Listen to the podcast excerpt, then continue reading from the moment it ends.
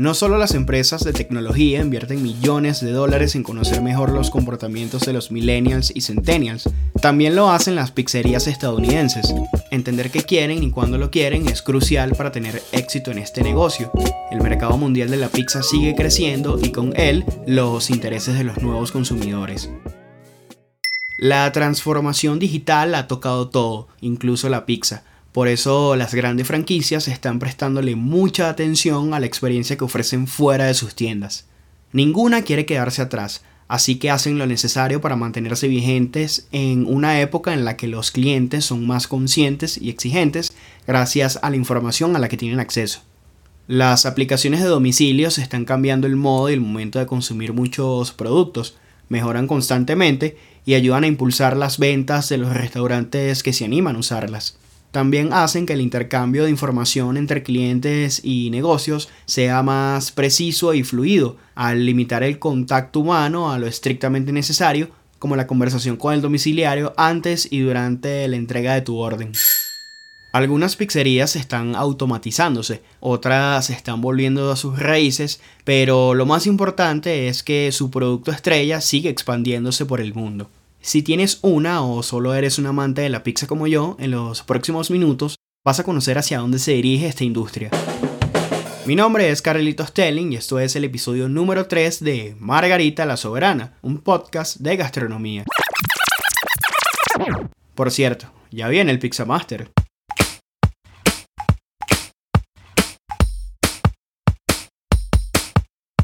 Los números favorecen a la pizza, Expertos en economía y finanzas calculan que en los próximos 5 años el negocio crecerá 10,7% a nivel mundial. Solo entre 2017 y 2018 creció varios billones de dólares, pasando de 134 a 144, pero si se pudiera medir con exactitud el éxito de esta comida en China, la cifra sería mucho más alta. Los que sí llevan un registro exacto de la venta de pizza son los estadounidenses, quienes alcanzaron los 45.7 billones en 2018 el 41% proviene de negocios pequeños o independientes y el 59% de empresas como Pizza Hut, Domino's Pizza, Little Caesars y Papa John's. Todas estas franquicias han decrecido en Norteamérica, pero se han expandido con éxito hacia Asia y Latinoamérica. Entre las cuatro anteriores, Pizza Hut tiene la apuesta más ambiciosa, abrir mil tiendas en China este mismo año, mientras Domino's y Papa John's planean estrenar 50 cada una. Los hábitos de consumo alrededor de la pizza varían de un país a otro. En el caso de Italia, la competencia es tan feroz que muchos pizzeros dejan en un segundo plano la tradición que los caracteriza para probar nuevas recetas. La visión sofisticada y pulcra que tienen los brasileños y suecos de esta comida contrarresta el creciente consumo de pizza congelada de los rusos, quienes se volvieron más prácticos. Pero en líneas generales, el interés de los comensales apunta por un lado a sabores originales e ingredientes naturales y por el otro a ordenar pizza desde el dispositivo electrónico de su preferencia. En el caso de las franquicias hay dos cosas que están ganando mucha fuerza. Usar robots que se encarguen de producir y entregar el producto y mejorar la experiencia de los clientes que piden domicilio. Estos son algunos de los deseos de clientes y grandes pizzerías, los cuales quedaron plasmados en el Pizza Power Report 2019, un análisis del mercado mundial que hace anualmente PMQ Pizza Magazine, un medio especializado en el negocio pixero. Según este análisis, hay dos cosas que, en materia de pizza, están mandando la parada. 1. Los intereses de las generaciones Y y Z. 2. Las nuevas tecnologías. Los consumidores de hoy en día no tenemos un pelo de tontos, estamos bien informados y nos interesa saber el origen de los ingredientes de nuestra comida. Queremos que sean frescos y saludables y originales cuando la promesa de valor del lugar que elegimos para cenar sea esa. Según las tendencias, eh, estamos buscando pizzas más auténticas, pero también queremos probar las clásicas como las oriundas de Nápoles, Roma y Sicilia porque para nosotros lo más importante es la experiencia que ofrece cada una. La pizza también está ganando espacio a la hora del desayuno. Esta comida es generosa y la creatividad de los cocineros está llevándola a la mesa de los fits, intolerantes al gluten y veganos, para que todos puedan acompañar su serie favorita con un buen slide. Una encuesta de Helios.com reveló que el 40% de los millennials creen que la pizza es la mejor comida del mundo, Esta respuesta tiene sentido porque el éxito número uno de la gastronomía italiana se parece mucho a nosotros. Los jóvenes de hoy deseamos gratificaciones instantáneas y esto representa una ventaja para empresas como Domino's Pizza y Little Caesars porque tienen un servicio rápido. La pizza se ajusta a cualquier contexto y como nuestra generación cambia constantemente, es normal que nos entendamos. Siempre estamos en búsqueda de nuevas y mejores experiencias, algo que una buena margarita o hawaiana nos ofrecen fácilmente.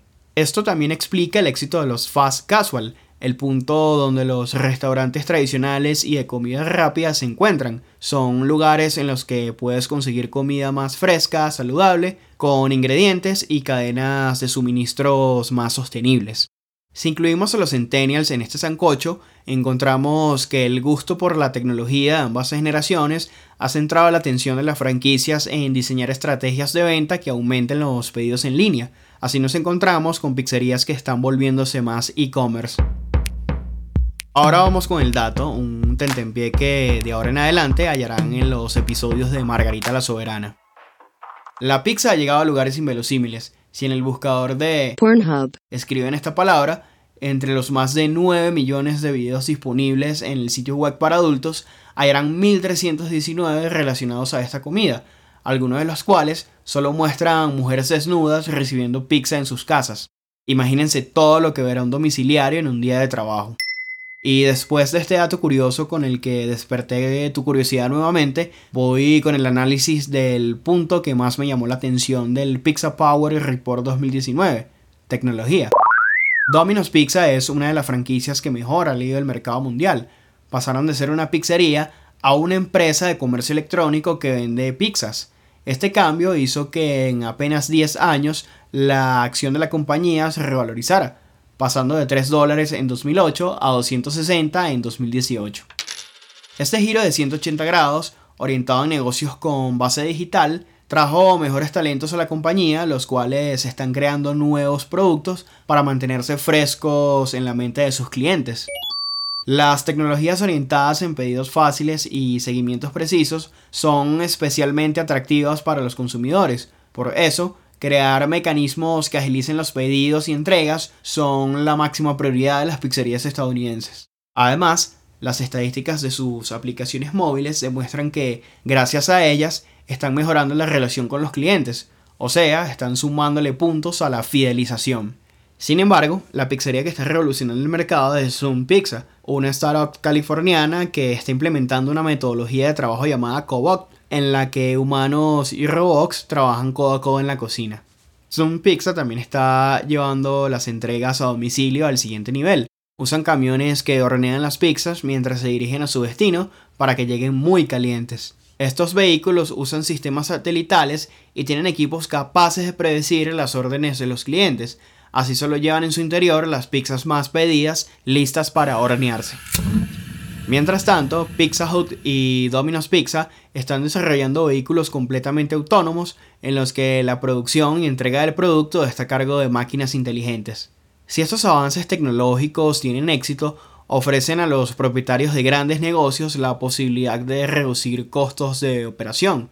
Sin embargo, ya sea por tradición o falta de dinero, las pequeñas pizzerías se van a resistir a este cambio, porque como dicen por ahí, si puedes hacerlo con las manos, hazlo con las manos. ¡Tacos, tacos de canasta, tacos! Pero mientras nuestros vecinos del norte hacen pruebas y se enfocan en la tecnología, de Tijuana para abajo la pizza sigue conquistando espacios. Solamente en México, esta comida vende 120 millones de unidades al año, prácticamente una pizza por habitante. Después de los tacos, la pizza es la segunda comida rápida favorita de los mexicanos, quienes inventaron su propia versión. Un disco de masa de harina de trigo o maíz sobre el que ponen una salsa de frijoles, tocino, chorizo, jalapeños, pimentón u otros ingredientes típicos de su vasta y hermosa gastronomía. Asimismo, la pizza al pastor, una margarita sobre la que echan carne al trompo, se ha popularizado tanto que muchas pizzerías le ofrecen en sus cartas, pero los expertos en el tema prefieren comprar una pizza para llevar y luego van a su taquería favorita para prepararla a su gusto. Anteriormente les dije que hawaiana y pepperoni son las pizzas preferidas de los colombianos. Este dato lo extraje de un estudio reciente publicado por domicilios.com en el que también dejan ver las más pedidas de otros países de Latinoamérica. En Chile y Perú eligen la de pepperoni. Argentina, Paraguay y Uruguay son clásicos y escogen la de mozzarella y los ecuatorianos piden con mucha frecuencia la tres carnes, pero en esta lista los bolivianos y los panameños son los que tienen los gustos más peculiares. El Strogonoff es más ruso que Vladimir Putin y nada tiene que ver con la pizza italiana, pero los bolivianos creen que está bien mezclarlos, así que la pizza de Strogonoff es su favorita. Y en Panamá la sushi pizza es la más pedida, aunque de pizza no tiene nada, simplemente se trata de una preparación de sushi diferente a la tradicional. En un mes, buena parte de los colombianos comen pizza tres o cinco veces, así que no es de extrañarse que el campeón latinoamericano de pizza esté en este país. Se llama Eduardo Castro, es payanés de nacimiento y junto al italiano David de Amaduzzi es propietario de Da quei matti. una conocida pizzería de Bogotá. En junio de este año, Eduardo fue invitado al Campeonato Latinoamericano de Pizza en Buenos Aires, competencia organizada por la Asociación Argentina de Propietarios de Pizzerías y Casas de Empanadas. Luego de avanzar a la etapa final, en la que presentó una pizza con sabores muy equilibrados, ganó el título y un pase directo al Mundial de Pizza que se hará en Parma, Italia, el próximo año. Y hablando de grandes eventos, aquí mismo hay uno que en el mes de octubre dispara las búsquedas de la palabra pizza en Google y moviliza a los amantes de esta comida, el Pizza Master, una competencia en la que los restaurantes participantes ofrecen por una semana una pizza a bajo costo. Así las personas que asisten a la convocatoria de Tulio Zuluaga, su creador y máximo promotor, tienen la oportunidad de probar varios lugares sin afectar su presupuesto. Pero el Pizza Master es más que un concurso de 168 horas en las que se venden más de 362 mil pizzas. Es un fenómeno económico y social que a través de las redes sociales pone en el mapa a muchas pizzerías, ayudándolas a mejorar sus ventas incluso meses después del evento. Curiosamente, cuando hay Pizza Master, Burger Master o Sushi Master, hasta los restaurantes que no participan lanzan promociones para pescar clientela, ya que a muchos les gana el hambre y se salen de las largas filas que se hacen afuera de los locales. Todos los Master también tienen un componente social importante. En el caso del Pixamaster 2018, entre otras actividades, 20 desplazados por el conflicto armado colombiano aprendieron a hacer pizza, una opción para salir adelante. No hay industria que no evolucione. Al final, todas terminan aprovechando las ventajas que ofrecen las nuevas tecnologías, aun cuando al principio parezcan absurdas, lejanas y con pocas probabilidades de tener éxito. Quizá la idea de robots hacedores y repartidores de pizza la vemos lejana, pero a largo plazo, la mano del hombre podría estar cada vez menos involucrada en los procesos de los restaurantes, sin que esto afecte la calidad de sus productos o servicios. Si todos estos cambios ayudan a mejorar la experiencia de los clientes dentro y fuera de las pizzerías, son más que bienvenidos. Pero si solo buscan bajar los costos de operación, mejor sigamos como vamos. El panorama mundial de este producto es alentador, las proyecciones económicas indican que el mercado seguirá creciendo, pero estos números favorecen más a las franquicias, ya que del otro lado de la mesa están las pizzerías pequeñas, muchas de las cuales siguen cerrando sus puertas antes de cumplir los 5 años. Por eso, los invito a apoyar el trabajo de estas, sin menospreciar o dejar de consumir el producto de las grandes. Simplemente se trata de hallar un equilibrio para que nuestra comida favorita crezca en opciones y formatos. Mi nombre es Carlitos Telling, la voz detrás de Margarita la Soberana. Si te gustó este episodio, te invito a escuchar los anteriores y a seguirme en mis redes sociales. En todas aparezco como arroba Carlitos Telling.